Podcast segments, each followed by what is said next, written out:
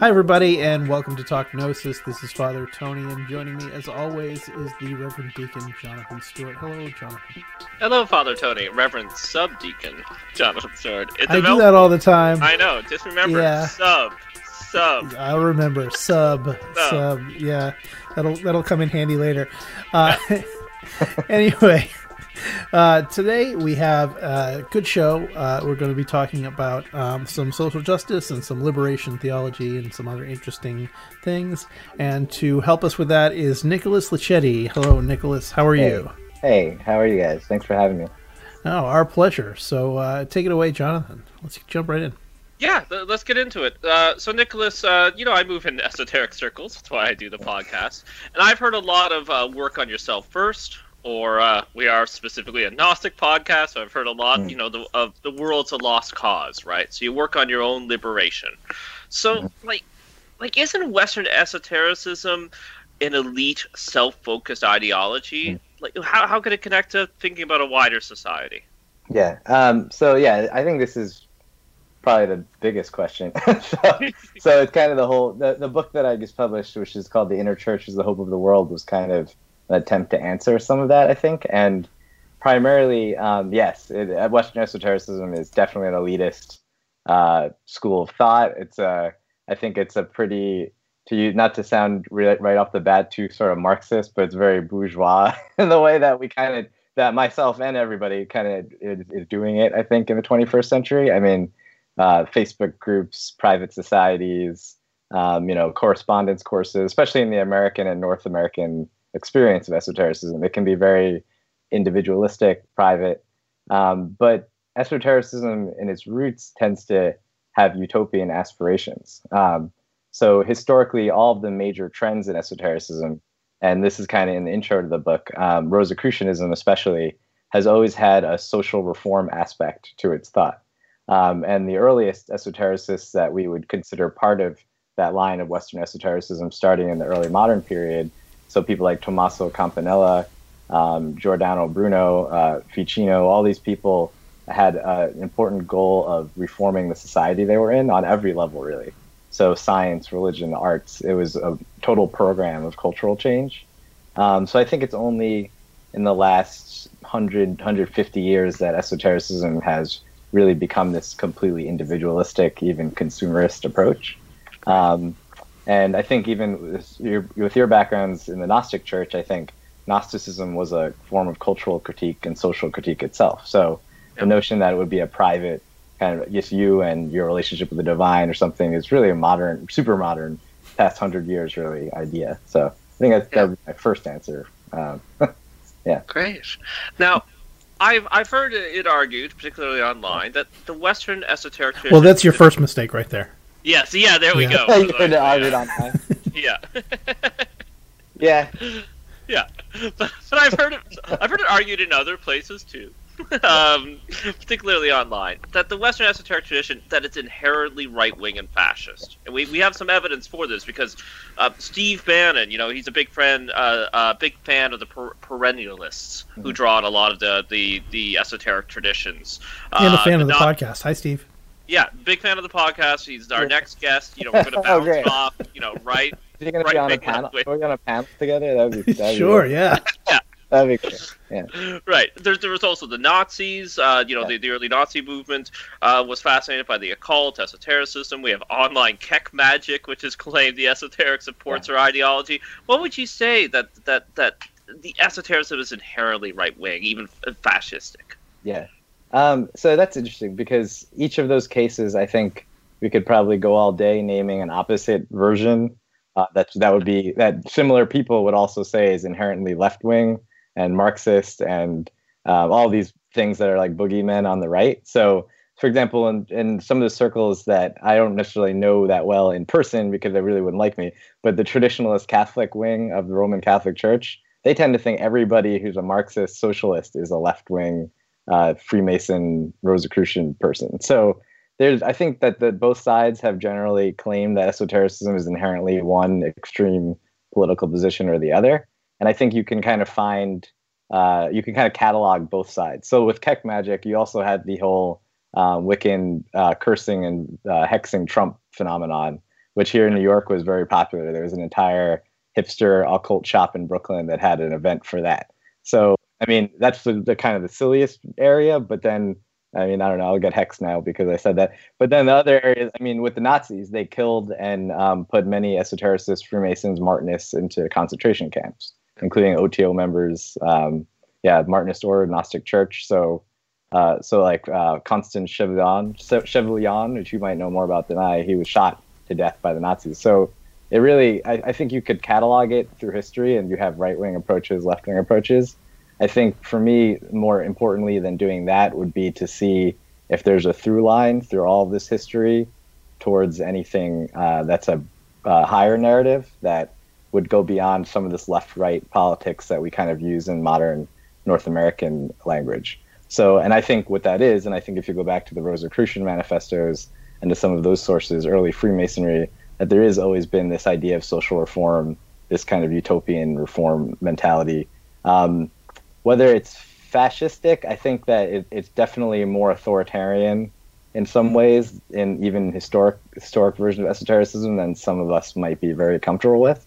Um, for example, but that that you know that critique falls on like the Marxism, communism as well frequently.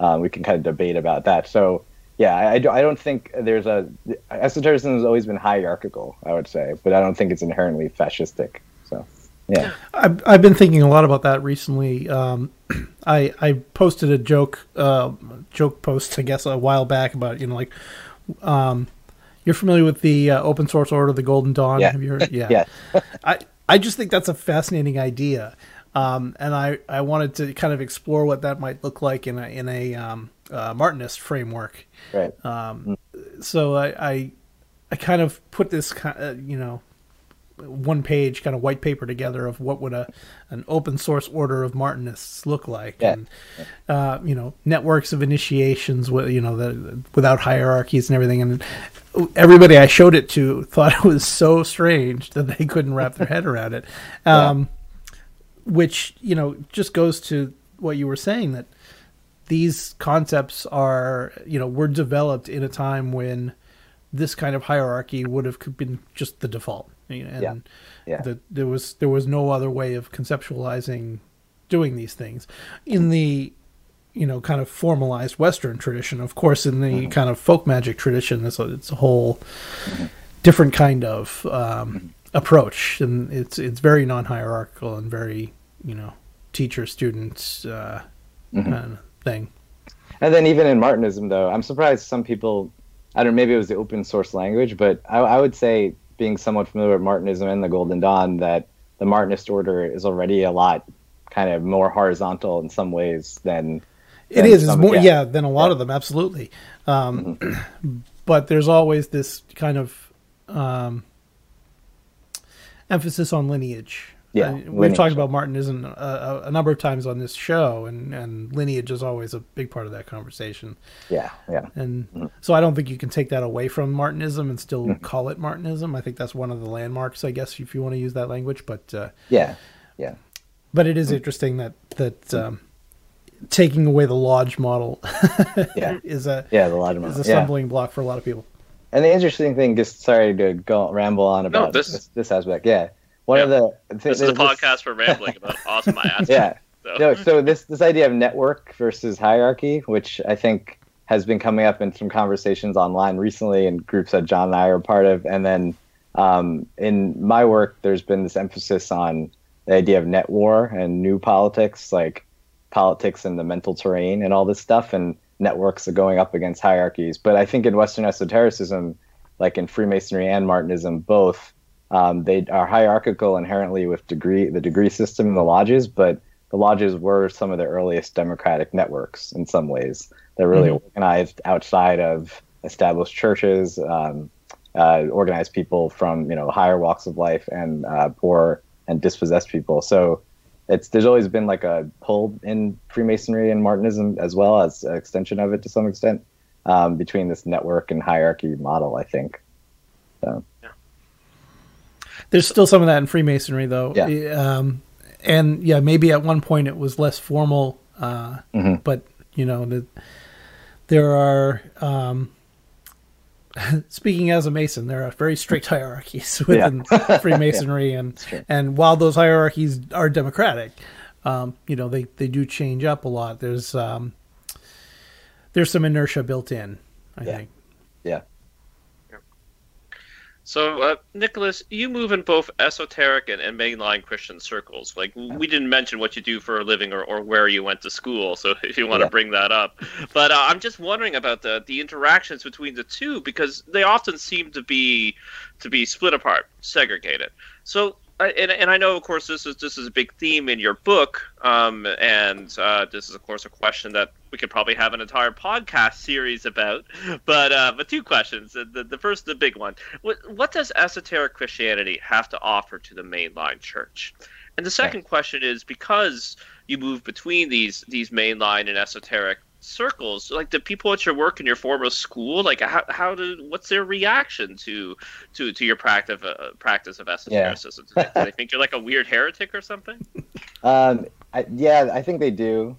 Yeah. i less of the heretic more of the weird part. So yeah. just give some of the background so i i um am yeah i come from kind of the mainline christian world some way. Um so i went to seminary at union theological seminary in new york city uh, which is a pretty historic mainline liberal Protestant seminary. I'm actually a Roman Catholic in my own background, um, but the Union Seminary is filled with Unitarians, Presbyterians, Lutherans. It's it's pretty much the kind of a collection of liberal uh, mainline Protestants um, and kind of the most progressive uh, seminary in the country, really, and the birthplace of a lot of liberation theology in the North American context. Um, and I actually work at the seminary now for something called the Kairos Center, uh, which is called the Kairos Center, uh, the Center for Religions, Rights, and Social Justice. Um, and a lot of our work is specifically in organizing grassroots movements around the country, specifically to end poverty. Um, but more recently, we've worked on um, a movement called the Poor People's Campaign, a national call for moral revival, uh, which was led by a pastor out of North Carolina, Reverend William Barber, and the Kairos co-director, Reverend Liz Theoharis. So um, yeah, so that world of kind of social justice, liberal Protestantism, uh, that's the kind of seminary world, and then more of the esoteric stuff I do. They don't really know each other that well. that's the thing. That, that's been kind of the interesting thing for me. Um, Union is really interested in a lot of different approaches to social justice and mysticism. So, for example, they just started an engaged Buddhism uh, minor, I think, where you can study Buddhism and social change, but their own traditions of Western Christianity, um, Gnosticism, uh, you know, esoteric ideas, occultism. They those are things that they wouldn't really study at Union.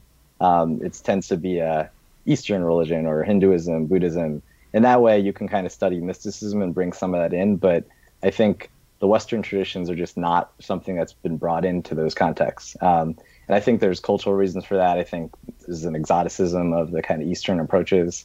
Um, but but I think plus that, you can talk about those without necessarily talking about the heresies, right? Yeah. Oh, that's historically that's been the problem too. So yeah. Uh, yeah, because Christianity. So Union in Union's interesting situation in that because it was a Presbyterian seminary originally in the 19th century. Um, and it was actually tried for heresy in the late 19th century and ejected from the Presbyterian Church for uh, liberal Bible interpretation. So they didn't take the Bible literally, things like that. So you would think they'd be okay with that kind of tradition and we do study what we call Gnostic or non-canonical um, New Testament era texts at Union. I've done some of that, but the notion that any of that continued on more more than just a historical curiosity through in a tradition in oral lineage to the modern era is really not something that's been discussed. Um, yeah, and I think that esotericism has a lot to offer uh, the main lines because I think one of the things that mainline Christianity has really lost track of is any kind of mystical sense of its own religion to some extent. So the thing mm-hmm. at Union that really frustrated me was I really do adhere to a lot of the. I mean, as you can see from the book, the liberation theology. I mean, I'm pretty rooted in that, but at the same time, the lack of any kind of mystical or what they would think is more of a superstitious approach to uh, religion or um, or any of those ritual practices is really not something that is at Union, and it's a very post Enlightenment, post Kantian setting. So the fact that there's kind of a third way, you're you're not necessarily either a fundamentalist Christian or a um, like sort of atheistic post enlightenment person. You could actually be part of this tradition that's bringing in science and religion and esotericism. That's really they just don't know about it. I think. Yeah. Yeah. Um. Okay, this is a big one, uh, another big one. Uh, but uh, can you do your best to explain what, what is liberation theology? so it's a funny question because um, uh, my wife Lily actually also is now a Union seminarian, and but I met her before she started at Union, and she hung out with because she comes from a mainline Protestant tradition. She kept hearing people say liberation theology, and myself and my roommate at the time kept saying liberation theology, this or that. And eventually, she was like, "So what exactly is that?"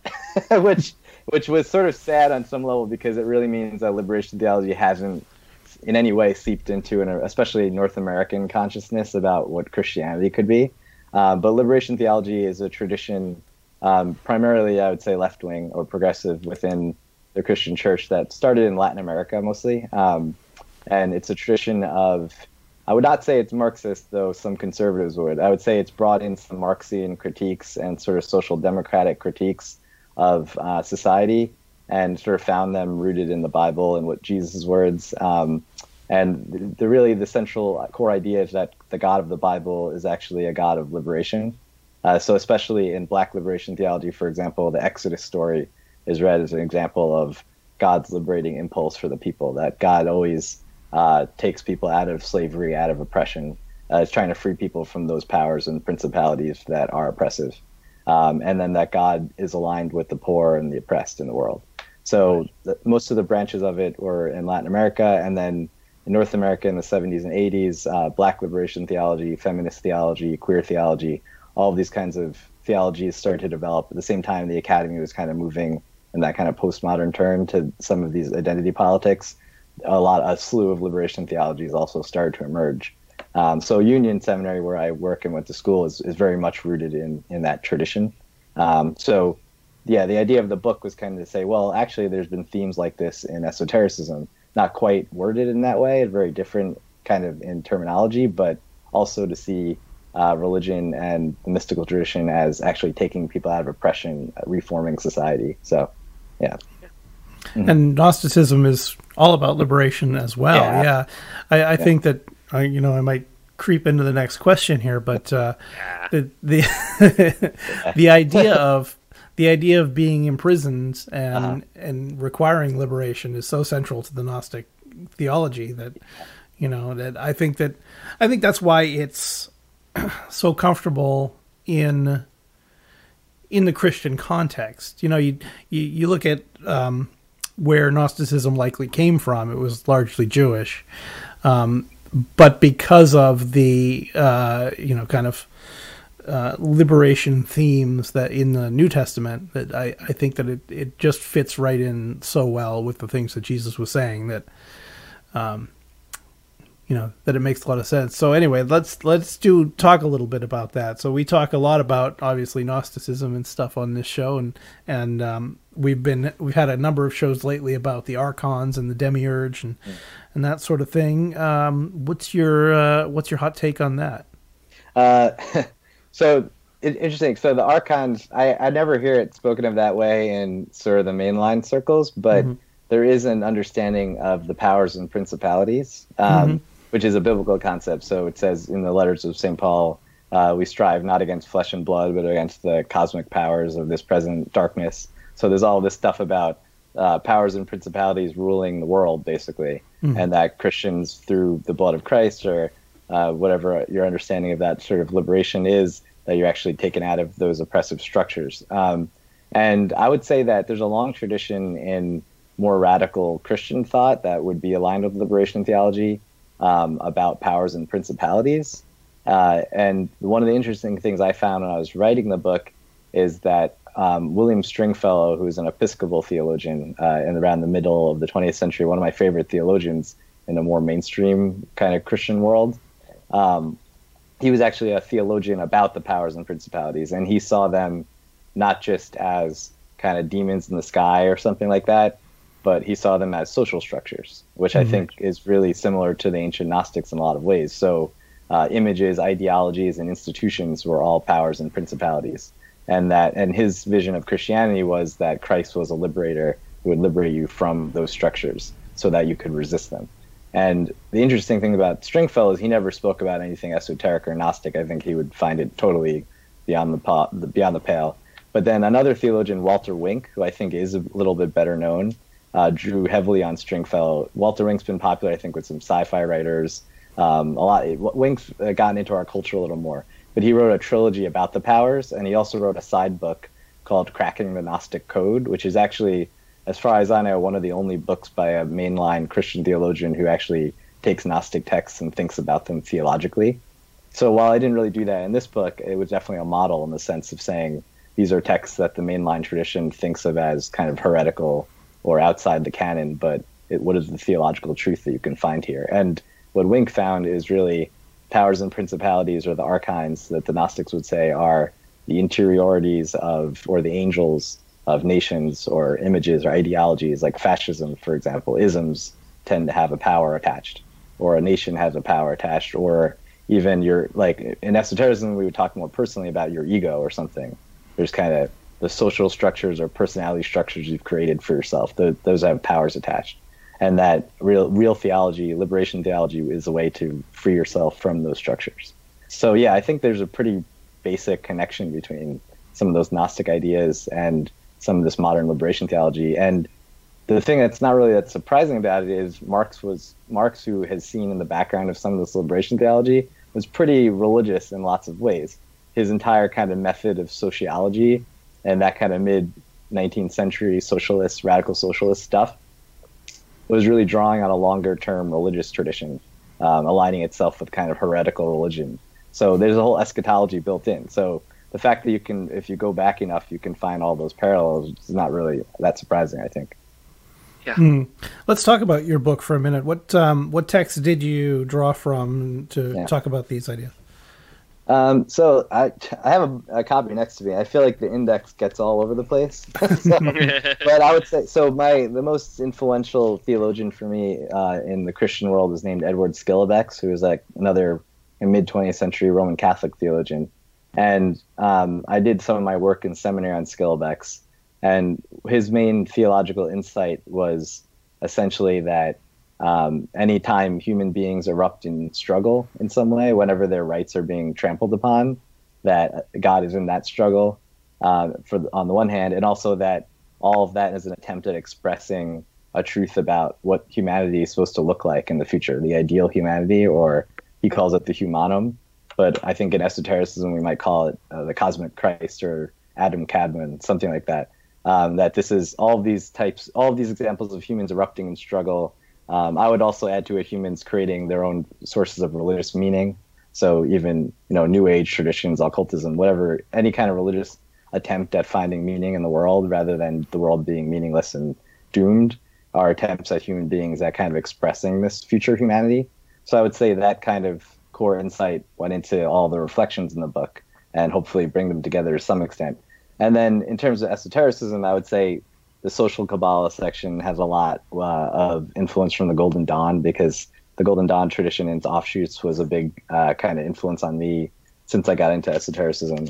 Um, and then another thing I would mention is um, Eliphas Levi, who really is the founder of occultism as we know it in a lot of ways, and himself was um, a radical socialist and um, also a Catholic in some way. And he tried, and that seems strange to a lot of people now, but his idea of what Kabbalah and what occultism is was connected to his idea of what true religion is and what true socialism was. And there's actually modern scholars like Julian Strube in Europe now who are doing a lot of work on trying to uh, talk about Levi's roots in all those traditions. So I think hmm. all of that stuff kind of went into the background and the construction of the book. Yeah, that actually leads to my next question because uh, you just mentioned. Now I've heard of the Kabbalah before, and chances are most of our listeners have. But what what is the social Kabbalah? Well, I mean, I, as far as I know, I made that up, so it's something that I made up. But so what I was doing when I wrote that chapter, which I think really is the heart of the book, and most of the rest of it is just kind of reflections on pieces of it, um, is this idea in Kabbalah, as most of the listeners to the show know, is that um, in Western esotericism, there's a correspondence between the different levels of reality. And I would say that's really the core esoteric insight that's pretty much in every form of Western esotericism. So in Kabbalah, in the Tree of Life, we tend to think of it as our body or our uh, psychology. Mean, especially Israel Regardie, who kind of introduced that psychological model of magic. Everything is kind of about your your own inner, internal psychology and how to resolve that in kind of the Jungian idea. Um, but we can easily think of our bodies and our minds as reflecting the cosmos. That's something esotericists love to do. But there's right. also a middle level of society. And human society as a construct in its social structures, like we're saying, these powers and principalities that are institutions in our society, those also are a level of reality. So what I was trying to do there is to say, well, and as far as I could tell, there's not much been done on this in esoteric versions of Kabbalah. Is that you, you not only do you have to have a kabbalistic analysis of the bo- human body and the human mind, but you need one of the human society, and that that has to mirror the cosmic process as well.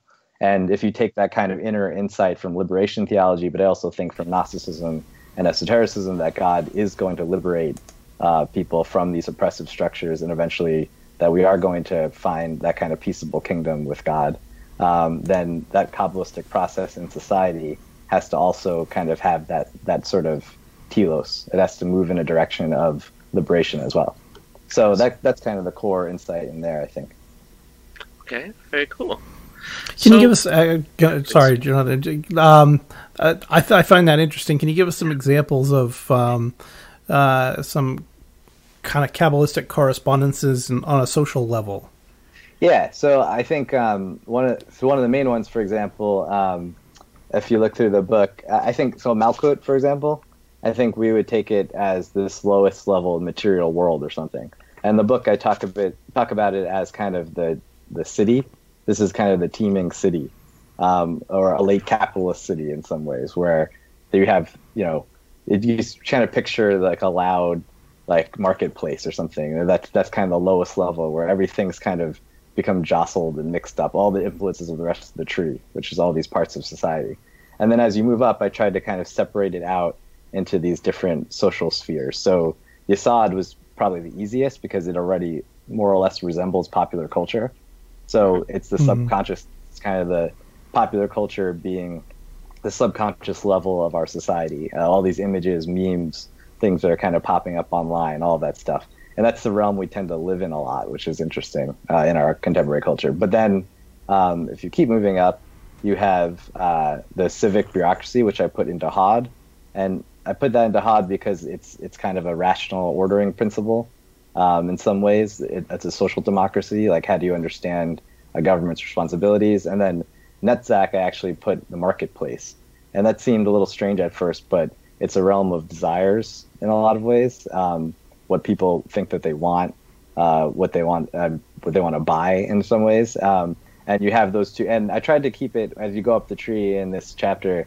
Uh, all the social spheres that I've assigned to the spheres of the tree of life kind of balance in some way, uh, which uh, being the key insight I think of the, the tree of life. So the idea with like Hod and Netzach is that the marketplace and a kind of civic bureaucracy that understands regulate like proper regulations or in some sense planning they have to be balanced like if you have too strong on one side of like a civic bureaucracy for example you get something like a stalinist dictatorship if you have too yeah. much of a kind of i mean i know some people might be libertarians but i'm not so if you have too much netzach the marketplace is ruling everything you have a total kind of free enterprise no sense of kind of social commonwealth and then in the uh, going higher up tifereth which is really the heart center becomes the commonweal or the commonwealth of the society. So the sense of a greater purpose or greater good to society, or um, a feeling of connection to our fellow citizens that we have uh, responsibilities and duties to them.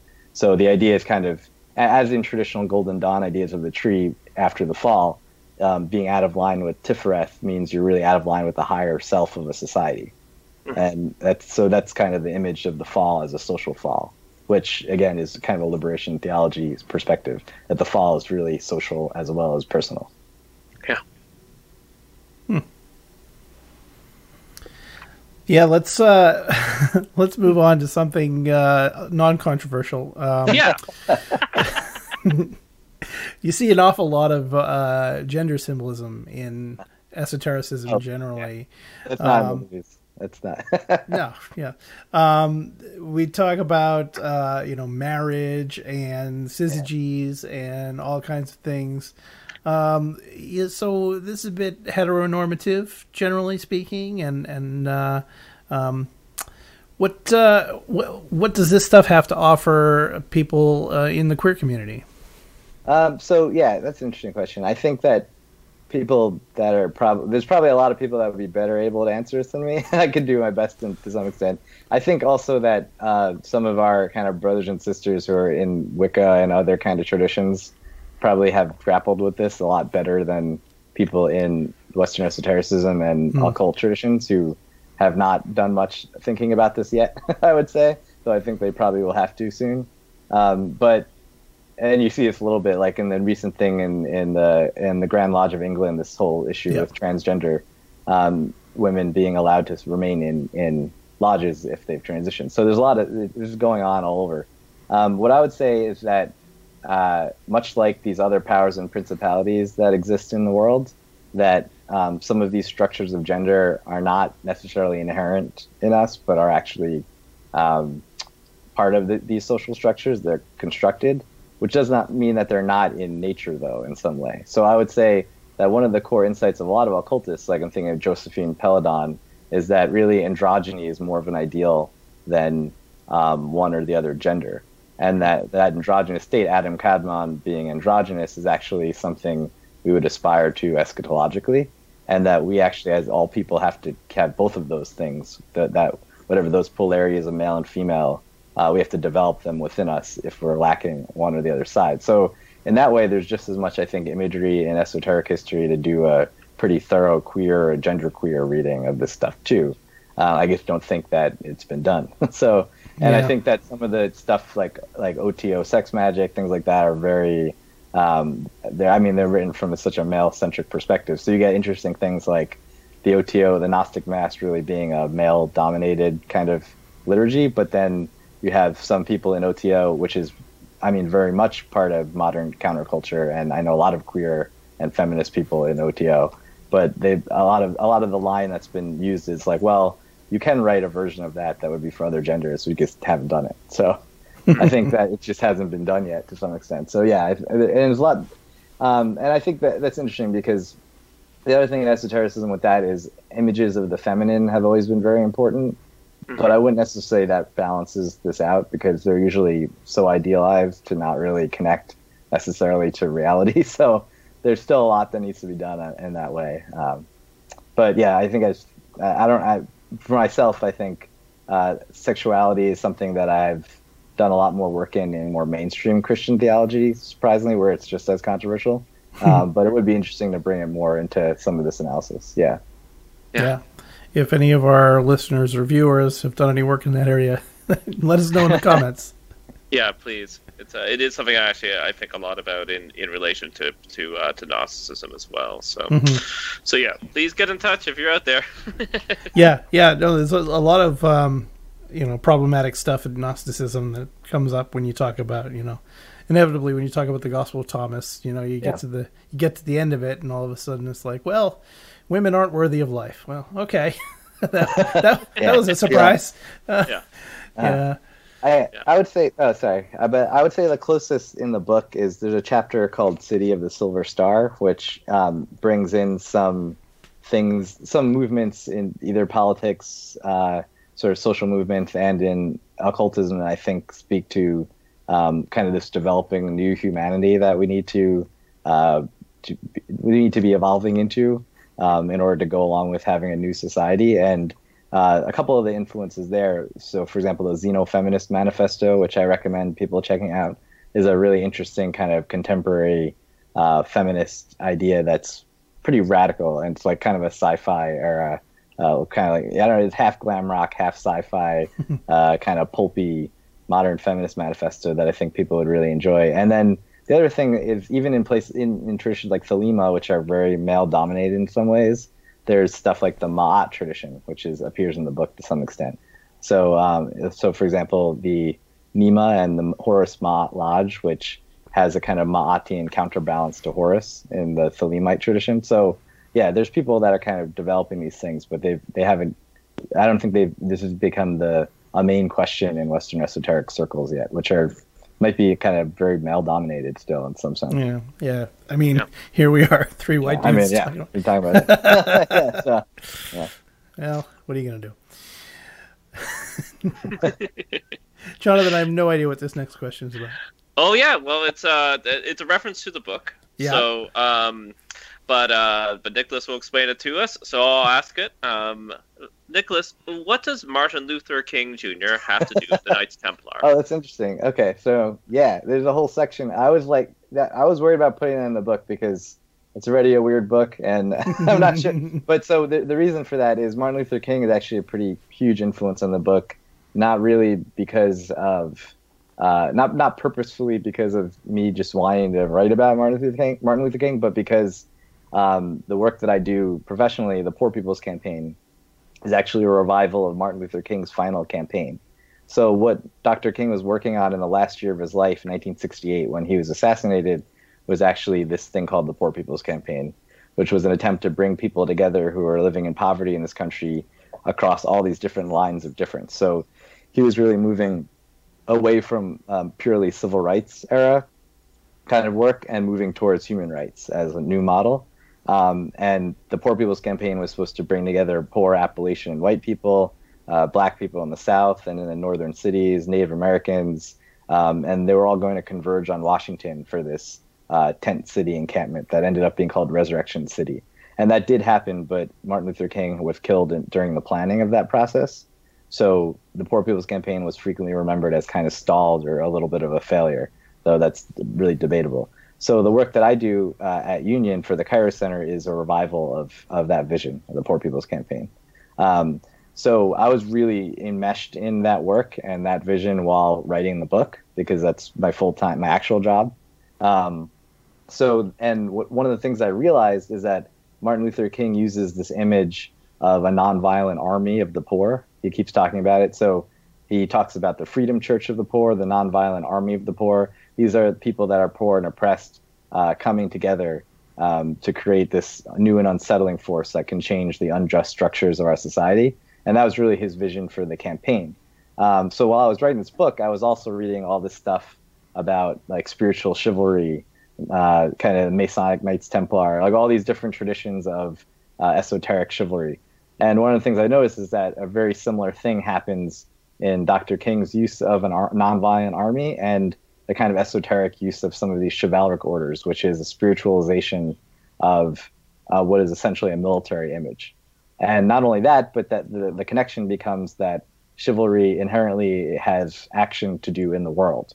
So unlike sort of, sort of a monastic order where you might withdraw from the world, in a chivalric order, you're actually you pledge to protect the the poor, the orphan, the widow. You're actually going out into the world. And Martin Luther King use of that mem- uh, metaphor even though he, as we all know, he was very nonviolent, he was uh, dedicated to Gandhian nonviolence, he still used a military metaphor because of the sense of a group of people organizing together to take on these structures, which I see in a chivalric order as well. So that kind of became the basis of that comparison. Um, as I delved into it, I found some interesting things, which is that Martin Luther King actually uses the inner church metaphor frequently. So uh-huh. the, the the title of the book, "The Inner Church is the Hope of the World," which might sound like one of the more esoteric parts of the book, is actually a quote from Martin Luther King. So he himself said in the letter from Birmingham jail, uh, "Perhaps I must turn my faith to the inner spiritual church, the church within the church, as the true ecclesia and the hope of the world." So that idea of the inner spiritual church was actually a part of his work, and that is because he's from a Black Pietist tradition that actually has similar roots to the Rosicrucians, the German pietists. So he used the inner church for people in the world who are dedicated to this vision of justice. Um, and we in esoteric circles tend to use the inner church to be, you know, we've been transformed internally. Um, we're connected on this deeper level than an institutional church. But really, those two things I think can dovetail together. So people who are transformed are also a part of this broader movement for justice in, in our social structures. Yes. Excellent. Okay, Father, we're we're getting to the end of our of our formal questions. Mm-hmm. Um, do you do you have uh, do you have anything else that, that that's that's bubbled up? I've been kind of asking it throughout. I've been making a couple of notes here of things that I want to uh, dive into a little deeper, but uh, yeah, maybe maybe we'll have a, a part two of this uh, further down the road. OMG, but, uh, yeah, we should. Yeah, yeah, yeah. So yeah, why don't you go ahead and ask your final question here, and then we will tell people how they can participate in this conversation and uh, and exactly keep the conversation going. Exactly. Uh, well, actually, I know we're going to do plugs at, at the end, but uh, I've read the book. Um, I, I've already loaned it out and bought a copy for a friend. Oh, I, I, highly recommend it. Um, and uh, Nicholas, I think it's it's probably the most important book on esotericism, at least in this decade. I would say. So. Oh, um, yeah, so it's a it's a profoundly important book. Um, it's easy to get. Another great thing about the book is is you're going into very deep uh, complex, profound ideas, but the book is relatively short, yeah, which is why I've been pushing it on people. Yeah. Right? Yeah. Usually, esoteric tomes they're not known for their for their brevity. I, I wrote a lot of it on trains and planes. So yeah. I mean, like I was saying, I was in the middle of part organizing of this campaign, which um, pretty much took me. I was less so now, but was traveling practically every weekend for the first half of this year and, and the last half of last year. So yeah, I wrote the book in the middle of actively doing that kind of social justice organizing work. Um, and I think it reflects that, which is that it, writing like one chapter became a much longer process than I had anticipated. so yeah, so hopefully the brevity works in its favor in that way. yeah. yeah. So, so our closing question, our new, our new fun closing question, is uh, what's one piece of occult or esoteric art, anything, modern, ancient, it could be a book, a song, a movie, a comic book, really anything at all that, that knocks your socks off. So I so I have my own personal answer, and then I actually had a thought about this that I wanted to bring up because I think you should do a show on it. But um, so my favorite comic book is Hellblazer. Mm-hmm. So I'm, I know like practically probably everybody who watches the show likes Hellblazer, but and I was thinking about it when I read the question. I was like, actually, this relates somewhat to this because I think I read Hellblazer starting in high school, and it was written in. It started to be written in that kind of Margaret Thatcher era England kind of milieu. So this stuff about the archons and the powers and principalities of a society, you can see it kind of haunting that book. I mean, Hellblazer as a comic, um, and John Constantine's always kind of fighting against that in his kind of anarchist way. So that's always been my favorite that has occult themes. But and that that led me thinking a lot about film noir and like kind of hard boiled detective stuff in general, yep. which really feels gnostic to me in in in its overall thing. Like the world's kind of a pretty bad place, dark place in those kind of perspectives, and Hellblazer too. Yes. Um, but they're the hero is always on some sort of quest, you know, yeah. to try to find like, and it's usually like a beautiful woman involved, which has this whole Sophia motif in there. So there's this, and there's like you know, there's organized crime or something, and there's like the powers. So that's that's been so that question got me thinking about that. But yeah, Hellblazer and that whole Vertigo comics kind of period of like sort of horror noir stuff in the late 80s and early 90s has been i think probably what got me into this stuff to be honest yeah. So, oh, yeah, awesome! Well, well two great, yeah. two great recommendations, and yeah, I never really yeah. thought of film noir as as as Gnostic, but I really yeah. see your point. Yeah, yeah, yeah, you should do a show. I don't know who who's an expert in noir and Gnosticism, but yeah. I don't know. I, we talk about um, the uh, God, now what's the name of that movie that um, Dark City?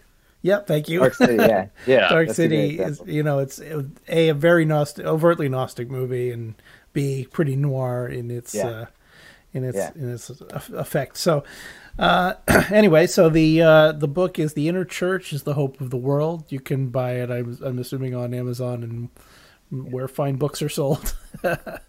um, where can people find you online if they want to get in touch with you and have strongly worded opinions? Oh yeah, sure. Uh, so my blog is called The Light Invisible, so you can find it at thelightinvisible.org. Uh, it also has a Facebook page, and then I have a Twitter, which is uh, NJ Laccetti. So if you want to tweet at me, that may, that would be fine too. do people still do that? People, uh, I, I tweet for work. So I oh, okay, yeah. so I don't like my own Twitter. I don't really use it, but if people want to send me strongly worded tweets, that's, that's... all right. Well, fantastic. Thank you for joining us. Yeah, uh, thank you I so much. get a lot of food for thought there, and I'm gonna, I'm gonna, I'm definitely gonna pick up the book and um, I'll have many questions. I'm sure. Good. I'd be happy to answer them. All right. And for those of you who are listening and watching along at home, Uh, please don't forget to subscribe to our YouTube channel and uh, uh, subscribe to our podcast on the various places where podcasts get subscribed to. But you can also uh, join in the conversation with us on our Facebook group, the Gnostic Elite. Uh, you just search for the Gnostic Elite on Facebook and you will come across our group and uh, we will be talking about this episode and future episodes. We've already had some really great conversations over there. We'd love to see you there. And finally, last but not least, if you like what we're doing here on this show and you'd like to support us, we have a Patreon. It's patreon.com slash Gnostic. Very easy to remember. You can go over there and check out our newly revised uh, reward structure. So um, if you want to join us for our monthly Drunk Gnosis chats, or if you want to uh, get in our private uh, uh chat channel on Discord, um, you can do that. And we've got all kinds of interesting stuff set up there. Yeah, So, and uh, it, it, this little is a, a dollar a month, right? Like Yeah. the Patreon, Patreon. Well, a dollar a show. Yeah, we're we're, Yeah. we're doing by by show. Yeah. Um, just because you know there've been a couple of months there where we didn't do anything, and I would feel pretty bad if we were Yeah. charging people for nothing. So we do it per show we release. So that's that's uh, how we do that anyway. So um, everybody's already tuned out by now, but uh, at any rate, uh, No, this thanks is the once- best part of the show. It Thanks. really is. yeah. I know. This is good stuff. All the plugs. Anyway, thanks once again, Nicholas, for joining us. thank you. It was a great conversation, and we look forward to speaking to you some more. Yeah, thanks for having me. All right, and for everybody else, have a good time. Uh, whatever. See you next time. Whatever See we say next here at the end. Yeah. Bye. Bye.